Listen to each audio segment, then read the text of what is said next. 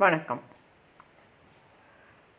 ஒரு சில கதைகளை நம்ம வாசிக்கிறப்ப அந்த கதைகளை நம்ம மூழ்கடிச்சு நம்மளுடைய மனசை அப்படியே தாங்க முடியாத ஒரு இடத்துல கொண்டு போய் நிறுத்திடும் அந்த மாதிரியான கதை தான் இப்போ நான் உங்கள்கிட்ட சொல்ல போகிறேன் தெய்வத்தின் சன்னதியில் மாதா பிதா தெய்வம் அப்படின்னு சொல்லக்கூடிய இடத்துல முன்னாடி வச்சுருக்கிறது மாதா. அந்த மாதா இந்த கதையில் எந்த இடத்துல நிறுத்தப்படுறாங்க அப்படிங்கிறது தான் இந்த கதை. சுசீலா அவங்க கணவரை பார்த்துக்கிட்டு இருந்தான் இந்த தடவையாவது நீங்கள் லண்டன் போகிறோம் அங்கே இருக்கிற ஹாஸ்பிட்டலில் வேலையில் நம்ம ஜாயின் பண்ணுறோம் இங்கேயே இருந்துட்டு எத்தனை நாளைக்கு குப்பை கொட்டிக்கிட்டே இருக்கிறது? அப்படின்னு தன்னுடைய கணவன் சுபேதய குமார்கிட்ட பேசிகிட்டு இல்லை இல்லை போயிடலாம் அதெல்லாம் இந்த தடவை நான் உறுதியாக முடிவெடுத்துட்டேன். விசாவுக்கெல்லாம் அப்ளை பண்ணிட்டேன். கண்டிப்பாக நம்ம லண்டன் போயிடலாம் அப்படின்னு சொல்லி சுசீலாட்ட சொல்லிகிட்ருக்காங்க. ஆமாம் ஆமாம் இந்த தடவை விட்டுட்டா அதுக்கப்புறம் போகவே முடியாது. மாதம் ரெண்டரை லட்சம். எப்போ நம்ம சம்பாதிக்கிறது? எப்படியும் என் ஃப்ரெண்டுகிட்ட அங்கே இங்கேயும் சொல்லி அலைஞ்சு வாங்கிட்டேன். இந்த தடவை நீங்கள் விட்டீங்க. அதுக்கப்புறம் நம்ம வாழ்க்கையே எல்லாம் போச்சு. ஏற்கனவே ஐம்பது லட்ச ரூபா கடனில் கொண்டாந்து நிறுத்தி வச்சுருக்கீங்க.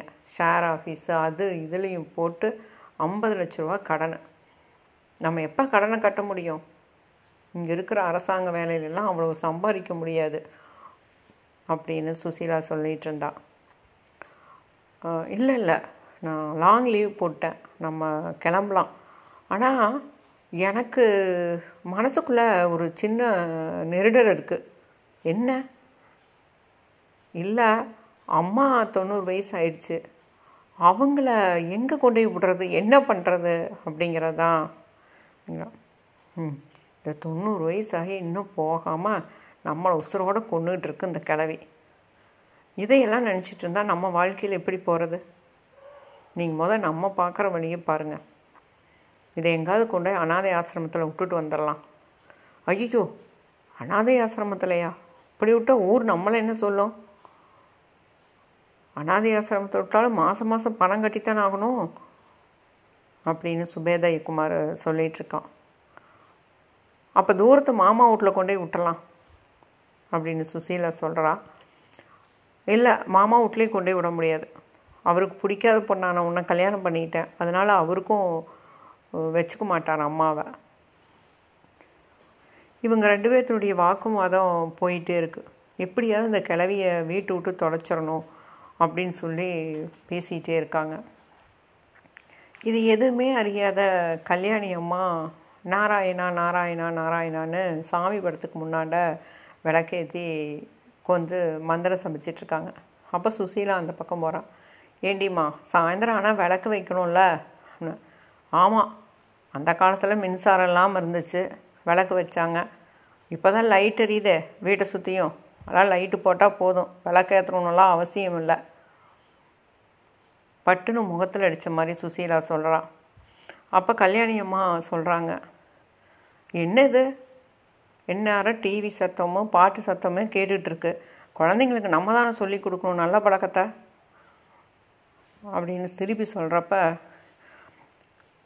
கல்யாணம் திருப்பி சொல்கிறாங்க அதை காது கொடுத்து கேட்காம சுசீலா நிகழ்ந்து போயிடுறான் அப்போ சுசீலாவுடைய குழந்தைங்க சுஷ்மாவும் நிஸ்மா நிஷாவும் சண்டை கட்டிக்கிட்டு வர்றாங்க. எனக்கு ஏ எனக்கு அந்த கம்ப்யூட்டர் கொடு. எனக்கு அந்த கம்ப்யூட்டர் வேணும் அப்படின்னு சொல்கிறான் இல்லை எனக்கு தான் வேணும். எனக்கு தான் வேணும் அப்படிங்கிறா நிஷா. இரண்டு பேரும் தன்னுடைய பாட்டிக்கிட்ட வந்து சேர்றாங்க. பாட்டி எனக்கு கம்ப்யூட்டர் தர மாட்டேங்கிறா பாட்டி.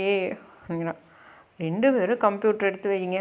வாங்க ரெண்டு பேரும் சாமி பாட்டு சொல்லுங்கள் ஸ்லோகம் சொல்லுங்கள் அப்படின்ட்டு உட்கார வச்சு நாராயணா நாராயணான்னு மந்திரத்தை சொல்ல ஆரம்பிக்கிறாள் எப்போ போனது இந்த குருவாயூரப்பன் கோயிலுக்கு?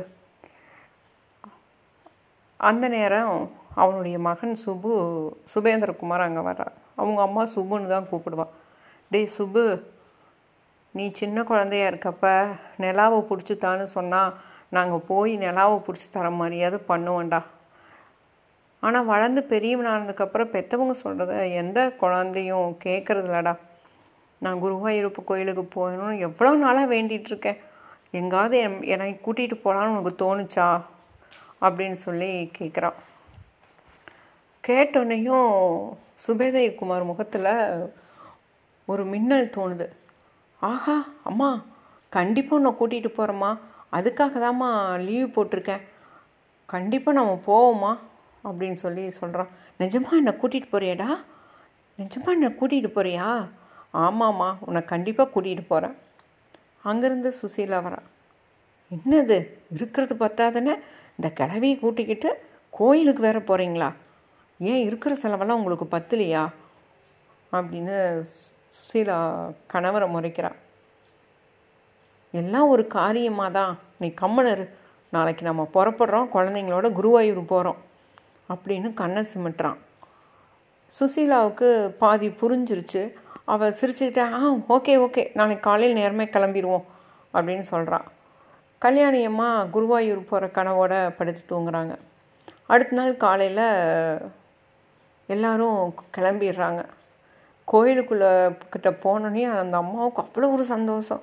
அப்பா உங்கள் அப்பா சின்ன வயசாக நீ இருந்தப்போ உன்னை கூட்டிகிட்டு வந்ததுடா. உன்னையும் என்னையும் கூட்டிகிட்டு வந்தார். அதுக்கப்புறம் இன்றைக்கி தான் இந்த படம் பார்க்கறக்கு வந்திருக்கோம்.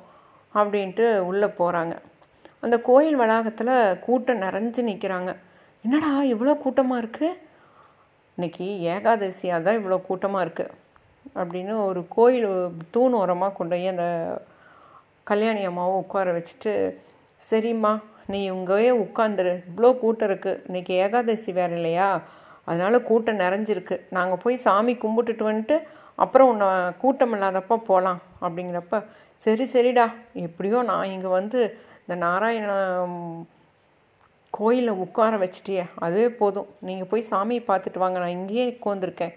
அப்படின்னு சொல்கிறான் திரும்புகிறப்ப அந்த பாட்டி நானும் ஆயாட்டியே உட்காந்துருக்கேன் நான் வரல அப்படின்னு குழந்தை சொல்லுது. இல்லை இல்லை நீ வந்து சாமி பார்க்கணும் வாடி போகலாம் அந்த குழந்தைய இழுத்துட்டு கோயிலுக்குள்ளே போக போக ஆரம்பிச்சிட்டாங்க. ஏம்மா குடிக்கிறதுக்கு தண்ணி ஏதாவது கொடுத்துட்டு போட்டுமா? இல்லைடா நீங்கள் போய் திருப்தியாக சாமி கும்பிட்டு வாங்க. நான் அது வரைக்கும் இங்கே உட்காந்துட்டே இருக்கேன். எனக்கு ஒன்றும் தண்ணி தாகமெல்லாம் எடுக்காது. சாமி சன்னதிக்கு வந்துட்டேன்ல அப்படின்னு அந்த அம்மா சொல்கிறாங்க அவங்க போனவங்க வரவே இல்லை மதியம் ஆயிடுது. கோயிலே எல்லாம் காணாமல் போக ஆரம்பிச்சுறாங்க. ஜன கூட்டமெல்லாம் குறைய ஆரம்பிச்சிருது. என்னாச்சு? போனவங்க இன்னும் வர காணாமே அப்படின்னு பசியும் கல்யாணி அம்மாவுக்கு எடுக்க ஆரம்பிச்சிருது. அப்போ அந்த கோயிலுக்குள்ளே பக்கத்தில் ஒருத்தர் வராங்க. வந்து கேட்குறாங்க என்ன பாட்டி? ஏங்க கொந்திருக்கீங்க இல்லைடாப்பா என்னோட மகன் தண்ணி கொண்டு இந்த சாமி கும்பிட்டுட்டு வரேன்ட்டு போனால் இன்னும் வரல. இன்னுமா கூட்டமாக இருக்குது ஏன் பாட்டி இப்படி இருக்க? உனக்கு இது கூடவே தெரில எப்போவே கிளம்பி போயிட்டாங்க. அப்போ எனக்கு சோறு வாங்கிட்டு வர போயிருப்பானோ? அவனுக்கு புரிஞ்சிருது. பாட்டியை ஏன் அவங்க விட்டுட்டு போகிறாங்க அப்படிங்கிறது யோசிச்சு பார்க்குறான் ஆமாம் ஆமாம் அவங்களுக்கு சோறு வாங்கிட்டு வர போயிருப்பாங்க அப்படின்னு சொல்கிறான் அப்போ அந்த கோயில் வளாகத்திலிருந்து ஒரு அறிவிப்பு வருது. கோயிலில் இருக்கக்கூடியவங்க அவங்களுடைய உடைமையும் நகைகளையும் பத்திரமா பார்த்துக்குங்க. திருட்டு அதிகமாக நடந்துட்டுருக்கு அப்படின்னு ஒரு அறிவிப்பு வருது.